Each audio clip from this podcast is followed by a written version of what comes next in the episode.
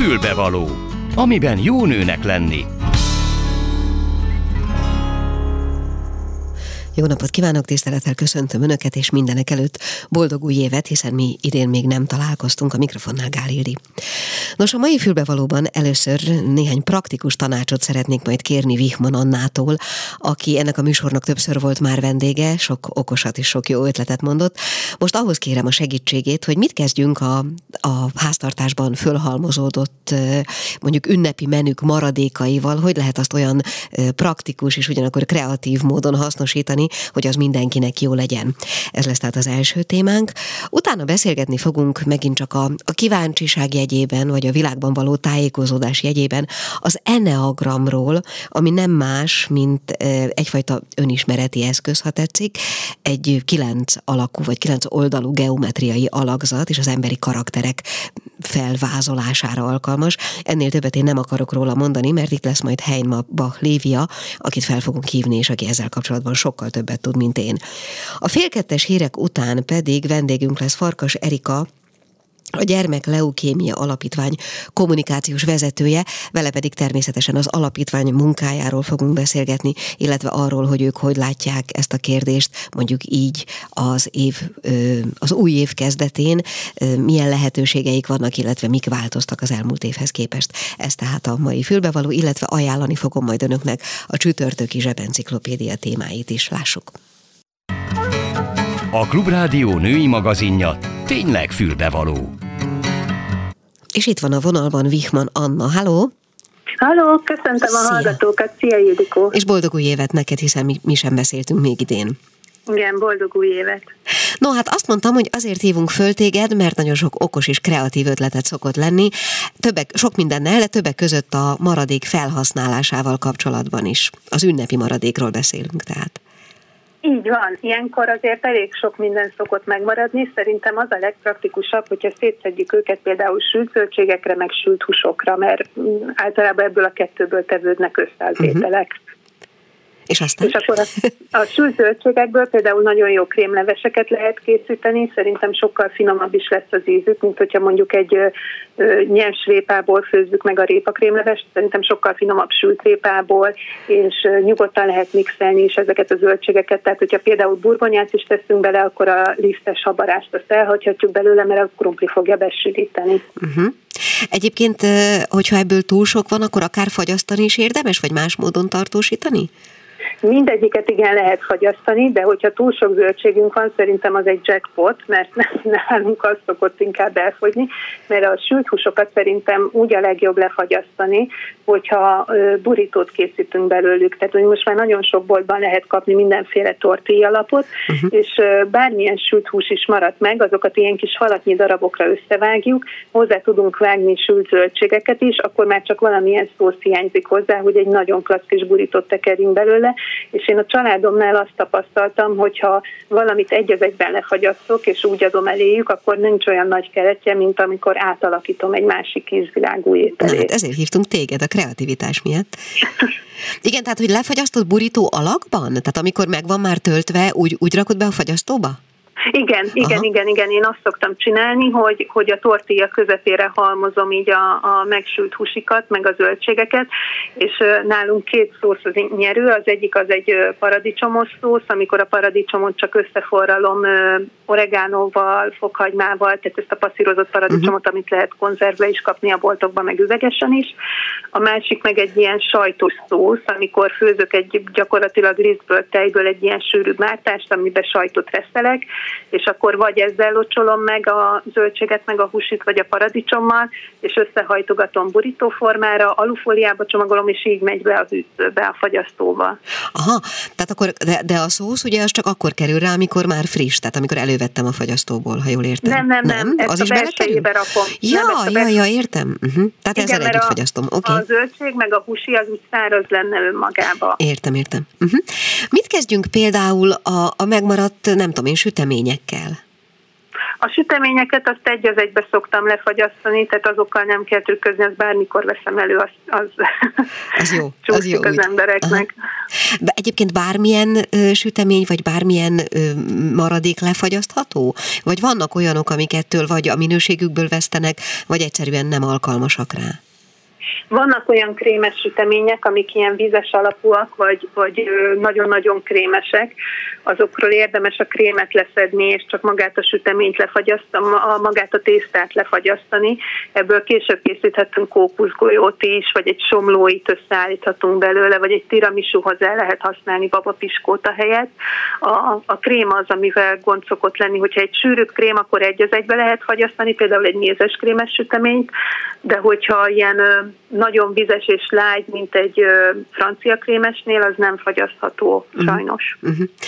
Arról mit gondolsz velem? Előfordult most az ünnepek alatt többször is, hogy olyan dolgokat tettem be a hűtőbe, amikről azt gondoltam, hogy majd holnap, vagy holnap után, vagy még később felhasználom, és aztán az lett a vége, hogy sajnos a kukában landolt biztonsági okokból. Mit gondolsz erről egyébként, mennyi ideig tartható el akármi is a normál hűtőszekrény hőmérsékletén? Hát ugye 5 fok fölé nem menjen a hűtőhőmérséklet, tehát az ajánlott hűtőhőmérséklet az 3 és 7 fok között van, de az 5 fok az, ami élelmiszer szempontból még biztonságos, úgyhogy érdemes csekkolni a saját hűtőnknél, hogy az mennyire van állítva, hogyha 5 foknál nem melegebb, akkor egy hétig lehet eltartani a húst tartalmazó, meg a tejet tartalmazó ételeket. A zöldségeket, meg ilyesmiket, azokat tovább is el lehet tartani, élelmiszerhigiéniai szempontok szerint, de hogyha fonnyadni kezd a hűtőbe, akkor már nem érdemes megennünk. És úgysem lehet egyébként azokat a már kicsit ilyen fonnyadásnak induló dolgokat tartósítani, hogy valamilyen módon kezelve aztán a fagyasztóba kerül? Én nem ajánlanám, megmondom őszintén. Tehát, hogyha fonnyadásnak indult, akkor ott az valószínűleg eleve egy hibásabb zöldség lehetett, vagy hogyha tehát az egy hétnél túl, tehát egy héten belül fonnyadásnak indult a zöldség, akkor ott azzal valami nem stimmel. Igen, azt valószínűleg nem frissen és nem a piacon vásároltuk, elképzelhető. Uh-huh. Anna, bocsánat, mást kérdeznék most, tekintsük ezt a témát ilyen értelemben lezártnak, jó? És az érdekelne, hogy így az ünnepi, hogy mondjam, túlterhelt gyomrunk számára mi az, ami az új év idején, amikor azért olyan sok friss zöldség nem biztos, hogy elérhető, vagy ha igen, akkor nem olyan áron. Szóval mi az, amit érdemes szerinted főzni, ami jó is, ami segít is a téli működésünket, ugyanakkor egészséges az ünnepi túlterheltség után? Ha nem haragszol, nem a főzést javasolnám, hanem azt, hogy minél több rostot együnk, tehát hogy minden főétkezés mellé együnk nyers rostot, tehát akár egy káposztasalátot. Tehát azért ilyenkor télen is lehet találni jó árban olyan zöldségeket, amiket meg tudunk vásárolni, és hogyha egy fejes káposztát és almát leresztünk és összeforgatjuk egy kevés mustárral, olajjal vagy citromlével, akkor egy nagyon ízletes zamatos salátát kapunk, és már azzal nagyon sokat teszünk az egész meg a gyomrunk védelméért, hogy minden étkezéshez eszünk belőle egy 4-5 evőkanálnyit. És egyébként azért fogyaszthatóak ilyenkor is azok a tipikus téli ételek, mint a bab, a nehezebb húsok és egyebek? Mellé ilyesmivel mondjuk. Igen, hát a bab és az összes hüvelyes, az nagyon jót tesz például a vércukorszintünknek, tehát olyan hasznos anyagok vannak benne, amik segítik azt, hogy így a decemberben megemelkedett vércukorszintünket szépen visszacsökkentsék a normálisra, úgyhogy azt fokozottan ajánlom, hogy hüvelyeseket, babokat együnk. Az ilyen nehezebb ételekből, hogyha elhagyjuk a zsírt, akkor már is nem lesz nehéz. Tehát egy sólettet is el lehet készíteni úgy, hogy ne legyen túl nehéz, hogy mondjuk a libazsír helyett csak egy evőkanál olívaolajat használunk, és a zsíros apucsok helyett pedig mellfilét vagy combfilét. Zárásul még hadd kérdezem meg, hogy nyilván sokunkkal előfordul az, hogy azt mondjuk, hogy januártól aztán lefogyok, tehát most aztán vége mindennek. Alkalmas időszak a január egyébként egy fogyókúra elkezdésére? Az említettek tükrében? Én azt gondolom, hogy azért alkalmas, mert lelkileg ilyenkor mindig erősebben állunk hozzá a fogyókúrához, tehát ez miatt sokkal könnyebb, tehát decemberben gyurigettük magunkat, fel vannak töltve a raktáraink, és januárban mindenkiben benne van a plusz motiváció, meg a plusz szándék.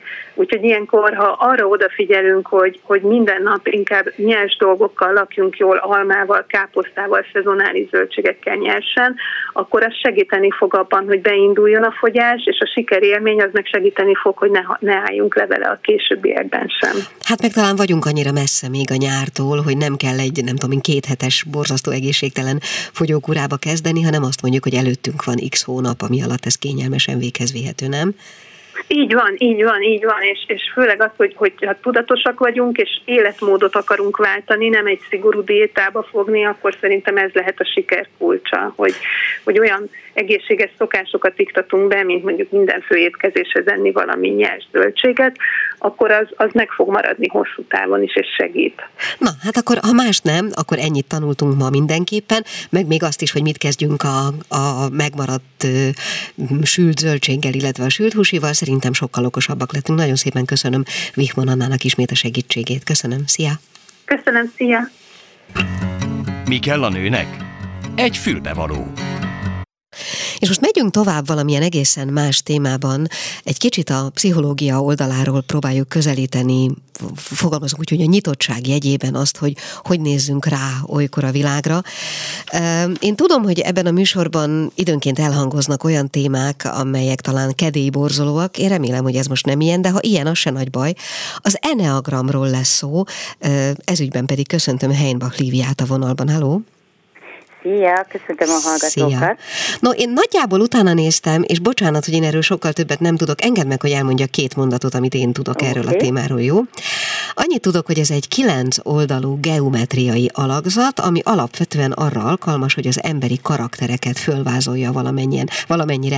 Ezzel kapcsolatban lesz jó néhány kérdésem, de kérlek szépen, hogy innentől vedd át a szót, és kicsit világítsd meg, hogy mi is ez pontosan.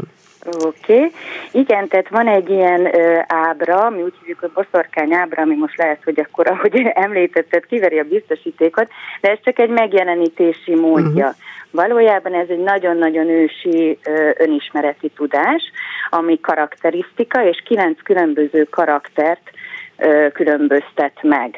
Azt olvastam, bocsáss meg, igen? Hogy ezzel leírnak nem csak emberi folyamatokat, hanem akár természeti folyamatokat is, tehát hogy onnan való a tudás ősisége, hogy egyfajta természet megfigyelés adta ennek a rendszernek az alapját. Igen, tehát olyan tekintetben akár nemzetekre is tudunk karaktert mondani. Nyilvánvalóan ez nem azt jelenti, hogy csak olyan karakterű emberek vannak egy adott nemzetben, de vannak sajátosságok, amik megfigyelhetőek. Na, akkor nem vágok többet a szabadba. Hallgatlak, tehát, hogy... Alapvetően magát a karakter, az ugye azt hivatott megmutatni, hogy mi a mi mozgatórugónk, mi a belső hajtóerőnk. Úgy tudnám a legjobban szemléltetni, hogyha egy egyént nézünk, és összehasonlítanám egy hagymával, akkor van legbelül a mi magunk, a mi lelkünk, amelyre első védelmi mechanizmusként ráépül a karakter, majd erre a személyiség, ami a szocializáció által alakul ki, majd arra pedig a viselkedés. Az utóbbi 2 az változtatható, a karakterünk viszont egész életünkben ugyanaz marad. És azt mondod, hogy ennek szerint a rendszer szerint 9 különböző típusa van, ugye? Igen, és ilyenkor szokták föltenni nekünk azt a kérdést, hogy de hát hogy lehet az, hogy 9 karakterre le lehet egyszerűsíteni az egész társadalmat, hát hiszen olyan sokszínűek vagyunk. Teljesen jogos a kérdés, viszont ez azért árnyaltabb ennél. Van a 9 karakter, aminek vannak még színezetei, szárnyai, ahogy akarjuk nevezni, viszont minden egyes karakternek van még 9 egészségességi foka, és ez az, ami nagyon fontos abban a enneagram tudásban, hogyha mi tudatosak vagyunk a saját karakterünkre, akkor ezen az egészségességi skálán minél effektív jobb helyezést, minél egészségesebbek tudunk lenni, hiszen tetten érjük a karakter működésünket, ha véletlenül a nem jó irányba mozdulunk el. Azt mondta, hogy tetten érjük, ez azt jelenti, hogy ezek nem feltétlenül tudatosan működtető dolgok? Tehát ez a tudás az arra való, hogy ráismerjek önmagamra, és ezekre a mozgatórugókra? Pontosan, sőt, leginkább nem tudatosan működnek. Ugye pontosan ezért is van az, hogy hogy ugye a személyiségünk és a viselkedésünk az ugye folyamatosan más-más behatások alapján keletkezik. A karakterviszünk, mi abban hiszünk, hogy ez velünk születik. Uh-huh. Azt én honnan tudom, hogy ebből a 9-ből melyikbe tartozom? Hát ez egy nagyon... mondanám, hogy nehéz, de mi azt használjuk, hogy nem könnyű folyamat, ugye erre rátalálni maga, a saját karakterünk megtalálása, az azért nem egyszerű, mert pontosan ahogy mondtad, hogy ez egy tudattalan működés, erre vannak technikák, de alapvetően a legfontosabb, hogy a miért kérdéssel dolgozunk. Még ugye megjelenhet egy azonos viselkedés két emberben, vagy úgy látod, hogy mondjuk nehezen dönt valaki, viszont ha miért kérdést nézzük, akkor dönthet azért nehezen, mert minden információra szüksége van, ahhoz, hogy minden mi van, ha kérdésre tudjon választ kapni, ezáltal a kockázatokat el tudja kerülni. Egy másik karakternél viszont a miért kérdésre az lesz a válasz, hogy ha döntésemmel megbántok-e valakit, sérülhetnek-e az emberi kapcsolataim. Viselkedés szinten ugyanazt látod, de karakterből nem ugyanaz a válasz. Aha, vagyis azt mondod, hogy hasonló válasz, hogy ugyanolyan válasz születik a világ különböző kérdéseire, miközben ha mélyére nézünk, akkor ez két egészen különböző karakter, és nem ugyanazt a 9 jegy, vagy a 9-nek különböző, mit mondunk erre? Tehát különböző karakterű emberek. Igen, akkor mégiscsak. Uh-huh.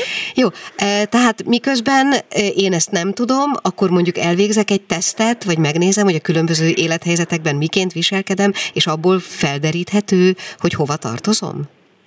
Alapvetően a teszteket olyan tekintetből nem javaslom, hogy ők inkább a viselkedést próbálják megfogni. Uh-huh. Viszont pont, ahogy elmondtam, nekünk a viselkedés mögötti miért válasz, ami szükséges a karakter megállapításához. Uh-huh.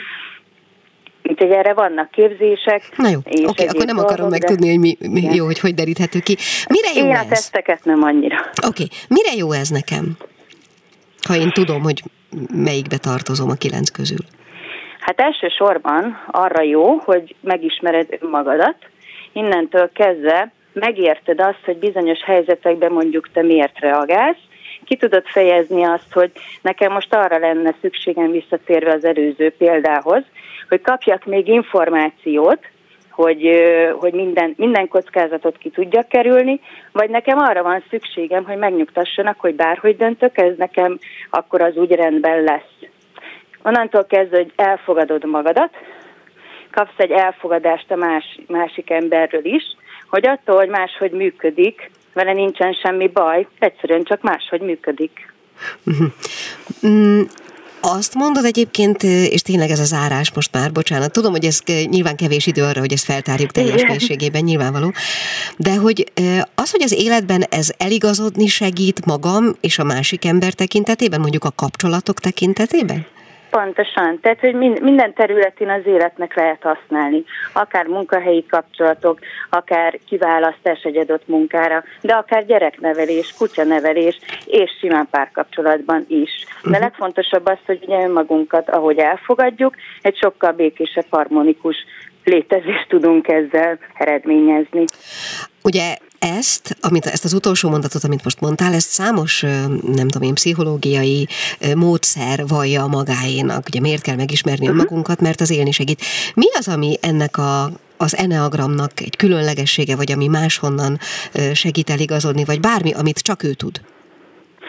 Pontosan ez a tudatosság, amit ki is emeltél az elején, és az, hogy ez ugye ennyire mélyen van, és ez nem változtatható. Uh-huh. Tehát ha nem ismerem a saját karakteremet, én hiába működök másban, nem leszek a középpontomban, valahogy szűk lesz rám a bőröm. Oh. Ez egy nagyon képszerű megfogalmazás volt. Okay.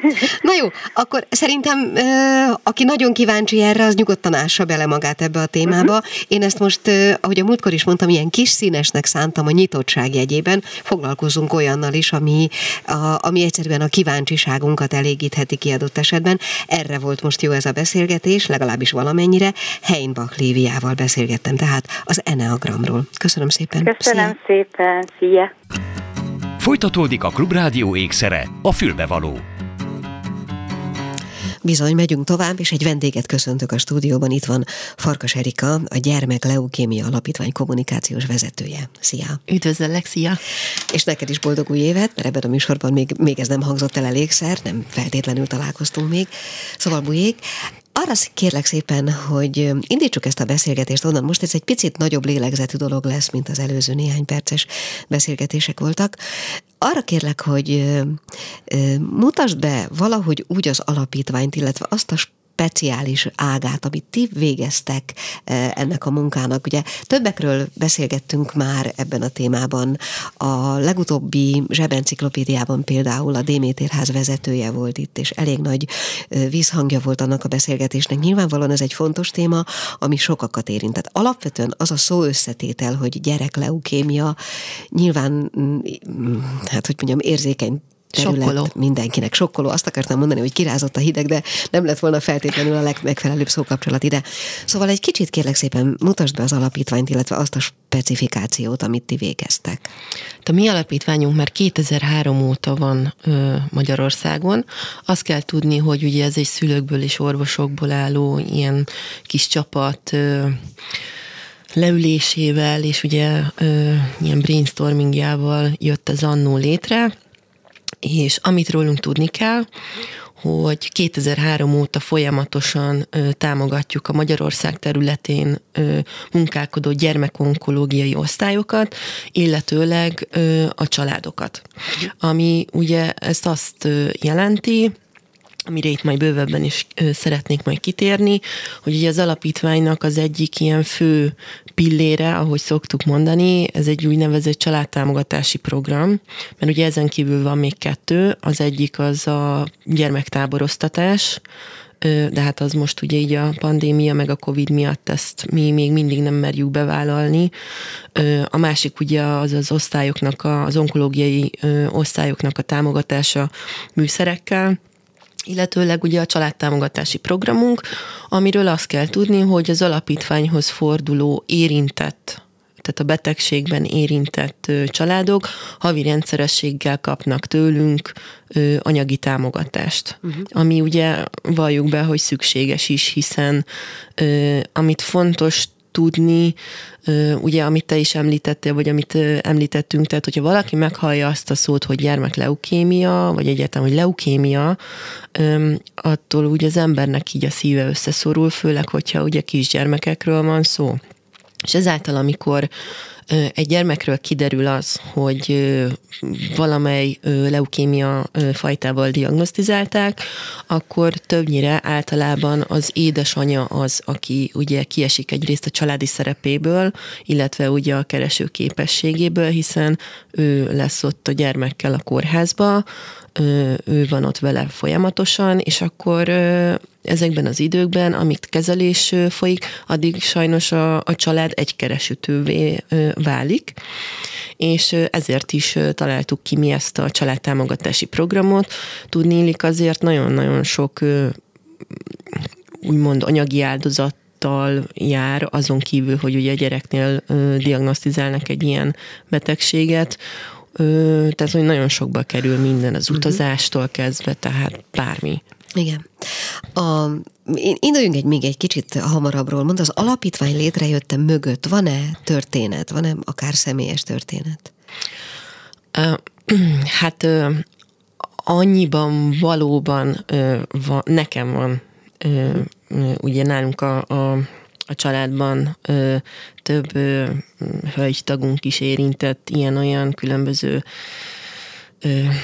ráktípusokkal, és én már annó határoztam, hogy azon kívül, hogy odafigyelek az egészségemre már amennyire ugye tudok, meg nyilván amikor fiatalabb az ember, kicsit bohóbb, meg nem annyira foglalkozik vele, de hogy nyilván, ahogy az ember ugye idősödik, erre azért egyre jobban odafigyel. Tehát, hogy alapvetően természetesen van saját indítatás is, de itt a másik az, hogy segíteni másnak. Persze, értem. Tehát, hogy igen, tehát főleg az, hogy amikor kis gyermekekről van szó, szóval, hogy ez az egy borzasztó dolog. Az előbb azt mondtad, hogy ez a szókapcsolat is azt a szót használtad, hogy sokkoló. Igen.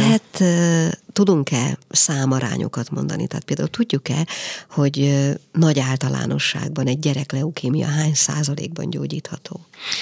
Igen, és azt kell mondanom, hogy míg régebben csak maximum, tehát hogy nekünk ugye az a statisztikánk, hogy az 1920-as években ilyen 8-10% volt a túlélési arány, addig manapság vannak bizonyos leukémia típusok, amik 85-90%-ban már teljes mértékben gyógyíthatók. Nyilván van olyan, ami még mindig nem, de a 85-90% az most már teljesen egy nagyon jó arányszámnak mondható, és fokozottan szoktuk ugye ezt hangsúlyozni, hogy egyrészt, hogyha adottak a megfelelő körülmények, illetőleg, hogyha ez időben észre van véve, illetve fel van fedezve.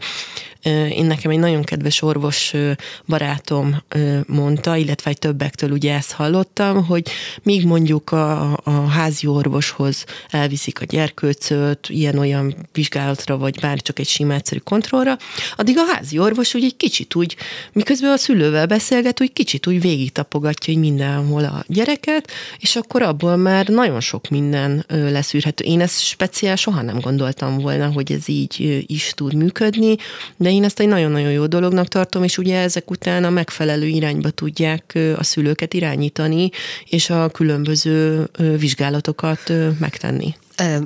Próbáltuk értelmezni most a szónak a leukémia részét. A gyerek része mit jelent életkorban az alapítvány szempontjában?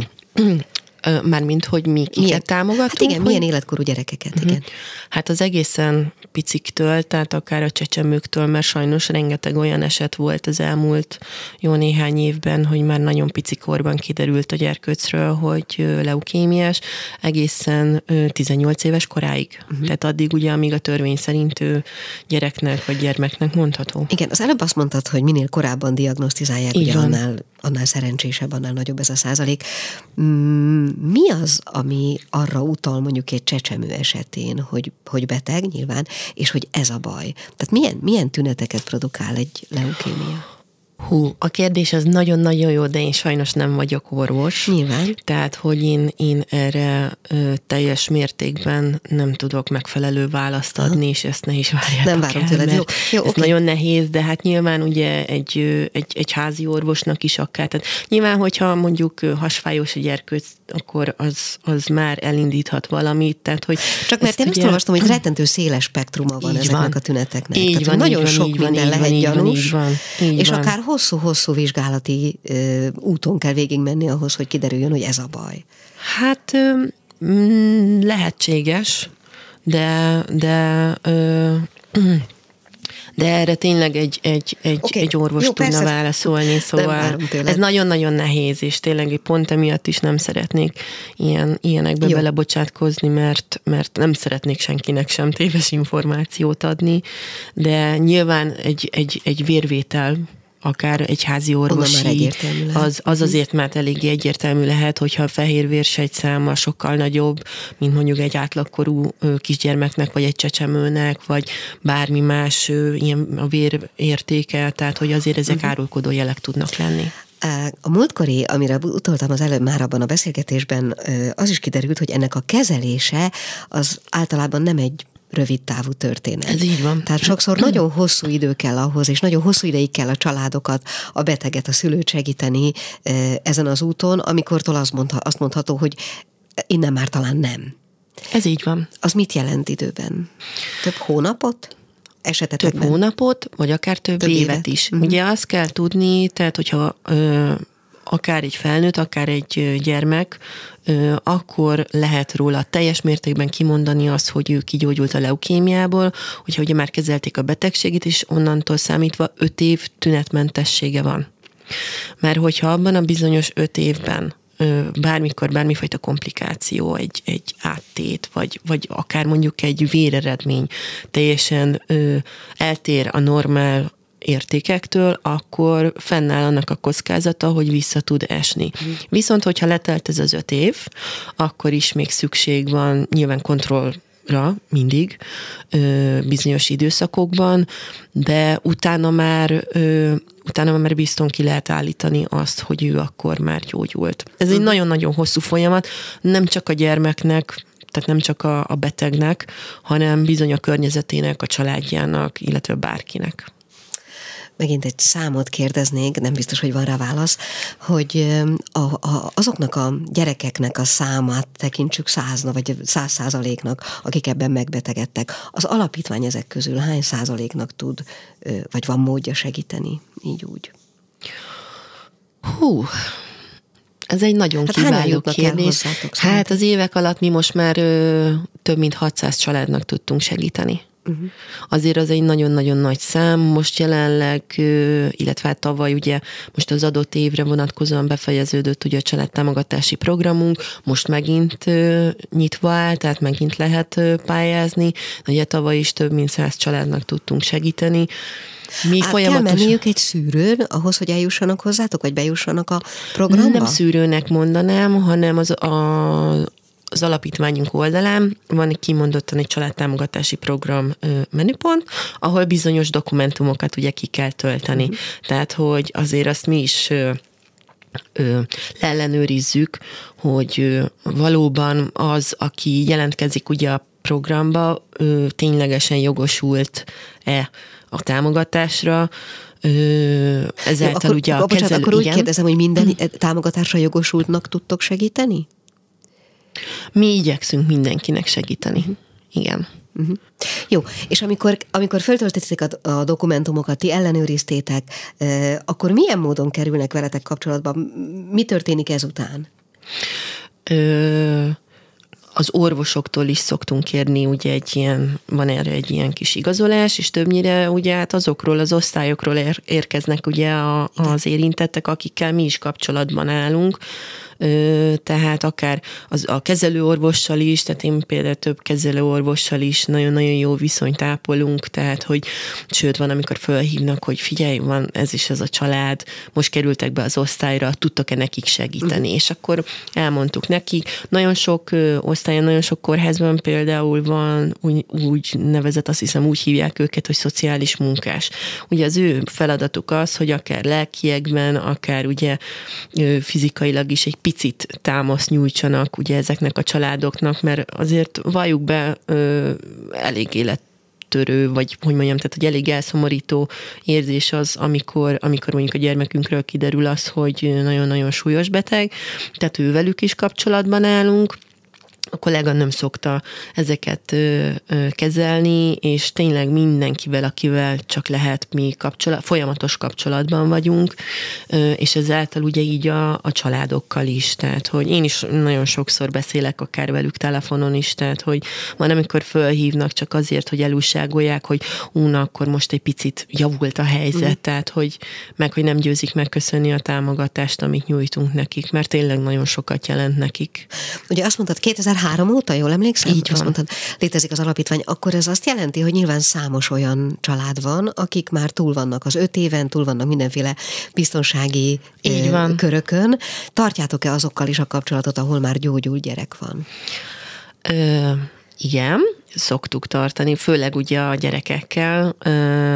Hát ők már azért, ugye már kiestek ebből a 18 éves korhatárból, de hát ugye nyilván az online médiának, illetve a különböző social média felületeknek köszönhetően, tehát azért nagyon sokukkal én is, mint privát ember, vagy nem is tudom, hogy mondjam, tehát hogy kapcsolatban állunk, és beszámolnak arról, hogy kivel mi történt, hogy megy sora, sikerült-e munkát találnia, vagy ne talántán egyetemen tanul tovább, tehát hogy Én nagyon sokukkal szoktam még így beszélgetni, és ezek mindig annyira, hogy mondjam, egy kicsit ilyen szívmelengető érzés nekem, mert például akkor, amikor ugye még voltak a táboraink, hát akkor még ilyen kis fiatalok voltak, láttuk, amikor kialakult az első szerelem. Tehát, hogy azért voltak ilyen nagyon-nagyon jó élmények, és hát ez nyilván nem csak ugye az alapítvány tehát hogy nem csak ilyen hivatalos berkéken belül, de engem, mint magánember is, ugye nagyon megérintett. Hát meg gondolom az ő történetük, akik már teljesen jól vannak, felépültek. Persze, ez inspiráló lehet. Nagyon, így van, tehát hogy ezek inspirálóak vannak, lehetnek mások számára is, szóval, hogy én tényleg arra szoktunk mindenkit biztatni, főleg a szülőket, mert hogy ne adják fel, tehát hogy nincs mit feladni, hiszen a gyermek az erős, tehát hogy egy gyerek teljesen másképp fogja föl ezt az egész betegséget, vagy ezt a harcot. De előfordul, hogy a szülő esetleg feladná, vagy nem is tudom. El tudok képzelni nagyon erős mélypontokat nyilván. Vannak nagyon-nagyon mélypontok, tehát hogy azért tudunk arról, hogy vannak mélypontok. Nyilván az elmúlt évek alatt volt jó pár olyan eset, amikor sajnos a harc hát, hogy mondjam ezt, szóval, hogy elveszett. Ezek minket is nagyon megérintenek, mert tényleg tudtuk azt, hogy nagyon beteg, de ugye ilyenkor mi mindig megpróbálunk arra gondolni, hogy mennyi az, aki harcolt és túlélte és legyőzte a betegséget, szóval, hogy ezeket mindig szem előtt próbáljuk tartani. Sokszor lehet azt érezni inkább, nem is azt mondom, hogy feladják a szülők arcot, hanem nagyon el vannak keseredve. Nagyon-nagyon el vannak keseredve, sokszor kilátástalannak érzik a szituációt, vagy a helyzetet, de pont ezért van az, hogy beszélgetünk folyamatosan a kórházzal, a szociális munkásokkal, tehát hogy őnekik mi a tapasztalatuk, hogyha szükséges, akkor, és a szülő is természetesen, hogyha igényli, akkor mi is váltunk velük egy-két szót. Bocsánat. Igen, pont ezt akartam, és ez egy kétirányú kapcsolódás, ugye köztetek ezeken a csatornákon a szülőkkel, a szociális munkással, az orvossal, de ők egymással, tehát az érintettek egymással mondjuk a táborban tudtak találkozni, amik most már nincsenek talán? Vagy mit jelentett a tábor? Tehát, hogy ők kapcsolódnak egymással valahogy? A tábor, hát azt sajnos nem tudom megmondani, mert ugye nyilván akik mondjuk a X kórháznak, X onkológia osztályán vannak, nyilván ott a szülők beszélgetnek egymással, tehát hogy bátorítják egymást, vagy ne adja Isten, megosztják egymással ugye akár a kudarcot, vagy akár a sikereket. Mi ugye nem adunk ki senkiről sem információt, mert nem tehetjük meg. Nem, hiszen... csak azt gondoltam, hogy talán a tábor egy alkalmas fórum arra találkozzanak. Nekünk a táborral az volt a célunk, hogy a gyerekek tehát hogy úgy érezzék magukat, mint az egészséges társaik. Tehát ott anyuka, apuka, a család elhozta a gyerkőcöt, akkor ott volt búcsúzkodás, és akkor ha ez megtörtént, akkor szülőknek elmondtuk, hogy jó, akkor egy hét múlva lehet jönni a gyerkőcért, és semmi. Tehát, hogy ott gyerekek voltak, és ugye a táborunknak az volt én azt gondolom, hogy a csodálatos része, hogy nem csak a beteg gyerkőc jöhetett, hanem az egészséges testvérek is. Tehát, hogy ez egy ilyen összekovácsoló erejű tábor volt, és én azt gondolom, hogy ez egy nagyon-nagyon jó kezdeményezés volt a részünkről, mert tényleg közelebb kerültek egyrészt a testvérek is, másrészt pedig a gyerekek is, tehát hogy akiknek ugye volt betegségük. És nagyon érdekesen működtek, mert egymás között szinte alig beszéltek a betegségről. Szóval, hogy mi megpróbáltunk nekik minden tőlünk telhetőt, tehát hogy olyan programokat csinálni, sportot, az ő szavukkal élve, hogy nagyon finomak voltak a kaják, tehát hogy tényleg mindent így kialakítani, de egymás között néha én, mikor így járőröztem, vagy valami ilyesmi volt, akkor néha ugye elcsíptem egy-két, hát ugye nyilván már nagyobb gyerekeknél, de hogy elcsíptem egy-két ilyen mondatot, hogy és te hogy vagy, és akkor hát nyilván mondták, hogy persze nagyon jól vagyok, tehát hogy azért jöttek ezek a nagy tinédzseres dolgok, de egyébként nem nagyon beszélgettek, és számomra, ami szívmelengető volt, tényleg inkább az, hogy nagyon tehát, hogy egy olyan közösséget hozott létre nekik. Egyébként csináltak is, sokszor hallottam, hogy csináltak maguknak ilyen csoportokat, ugye a bizonyos ilyen social media felületen, és akkor ott beszélgettek egymással, vagy cseteltek, vagy nem tudom. Tehát, hogy ott azért van. De nyilván az is gyógyító erejű, hogy másod van a fókusz, nem? Tehát, hogy nem arról így beszélgetünk, ami abban. Így van. Ha ez a tábor ennyire jó volt, akkor esély sincs rá most így a Covid csendesültével, hogy, mert értem, hogy nyilván ez egy érzékenyebb csoport a Covidra és minden egyéb fertőzésre, de hogyha nem biztonságosnak tekintenétek, esetleg nem lehet újra szervezni? Dehogy nem. És terv is van rá?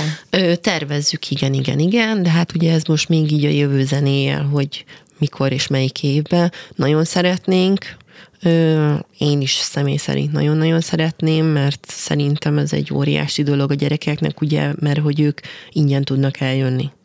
Tehát, hogy a tábornak ugye a finanszírozás az abszolút a támogatásokból jön létre. Hány gyerek tud részt venni, vagy tudott részt venni egy ilyenen? Nagyságrendileg. Hát a testvérekkel együtt azt hiszem talán, most nagyon nem szeretnék hazudni. Hát csak, hogy 10 ilyen, vagy 50, vagy szóval? Hát ilyen 50-100 nagyságrend. Anya. És ugye volt egy balatoni, tehát a Balatonnál egy táborunk, meg a Szeliditónál is, tehát hogy mind a kettőnek meg volt ugye a maga bája és a maga gyönyörűsége, és nagyon sok gyerektől hallottam azt, hogy hát, hogyha ez a tábor nem lett volna, akkor ők nem jutottak volna el a Balatonhoz például. Erika, bocsánat, tényleg zárásul, mert lassan a végéhez közeledünk. Ugye ez a 2003-as alapítás, ez azt jelenti, hogy 20 éve működtök. Idén lesz 20 éve, így van. Ránéztetek valaha, akár most az évkezdet okán, erre az elmúlt 20 évre? Látszik-e valami, tehát látjátok-e azt az irányt, ami lett ebből az alapítványból? És közben itt körülöttünk, ezt mindig elmondtam minden műsorban, hogy fölborult a világ.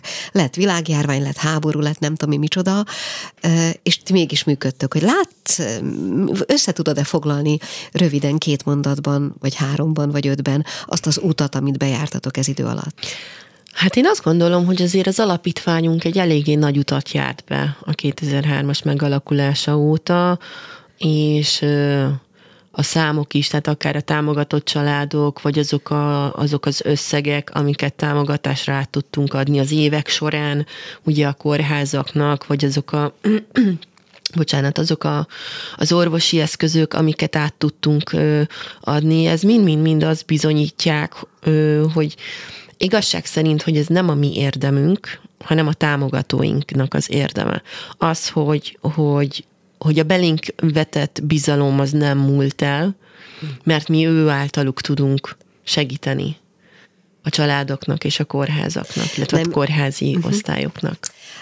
Beszélgettünk már karácsony előtt ebben a műsorban olyanokkal, akik támogatnak másokat, ilyen-olyan, akármilyen apropóból. És mindenki azt mondta, hogy érzékelhető egyszerűen a gazdasági problémák jelenléte, érezhető például a támogatottság mértékében.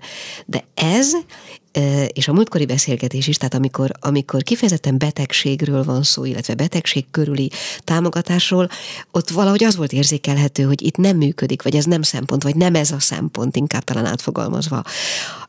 Az érintettség volt egy nagyon erős hajtóerő ezekben az adományozásokban sokkal inkább. Amikor én beszélgetek, mert ugye nagyon sokan szoktak nekünk telefonálni, támogatók is akár, többnyire.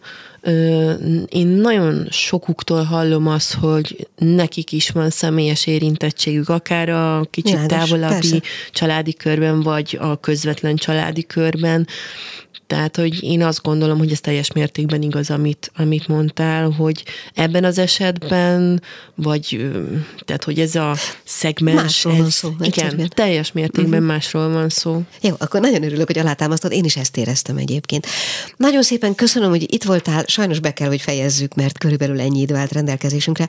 Farkas Erikával, a Gyermek Leukémia Alapítvány kommunikációs vezetőjével beszélgettünk ebben a, ilyen 20 néhány percben.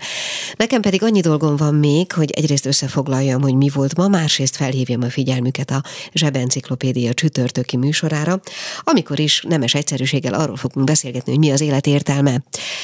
Ezügyben pedig 2 vendéget hívtam, egy logopedagógust és egy logoterapeuta. terapeutát. Mindketten hivatásuknak tekintik, hogy erre az egyébként egyszerű kérdésre a logoterápia, illetve a logopedagógiai eszközeivel adjanak választ maguknak, illetve a kezelteknek, vagy akár a gyerekeknek is. Ez lesz tehát a csütörtöki zsebenciklopédia hívószava, hívómondata, ha tetszik.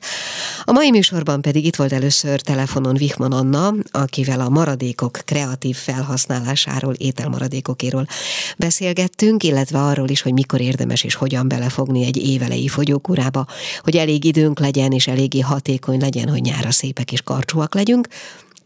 Aztán beszélgettünk megint csak a nyitottság jegyében és a kíváncsiság jegyében az enneagramról, ezügyben pedig Heinbach Líviát hívtuk fel telefonon, és végezetül Farkas Erikával, ahogy mondtam, a Gyermek Leukémia Alapítvány kommunikációs vezetőjével beszélgettünk arról, hogy 20 éve működik ez az alapítvány, milyen sikereket mondhatnak a magukéinak, illetve hogy milyen tevékenységeket végeznek, sőt még arról is beszélgettünk, hogy remélhetőleg ismét lesz nyári táboruk.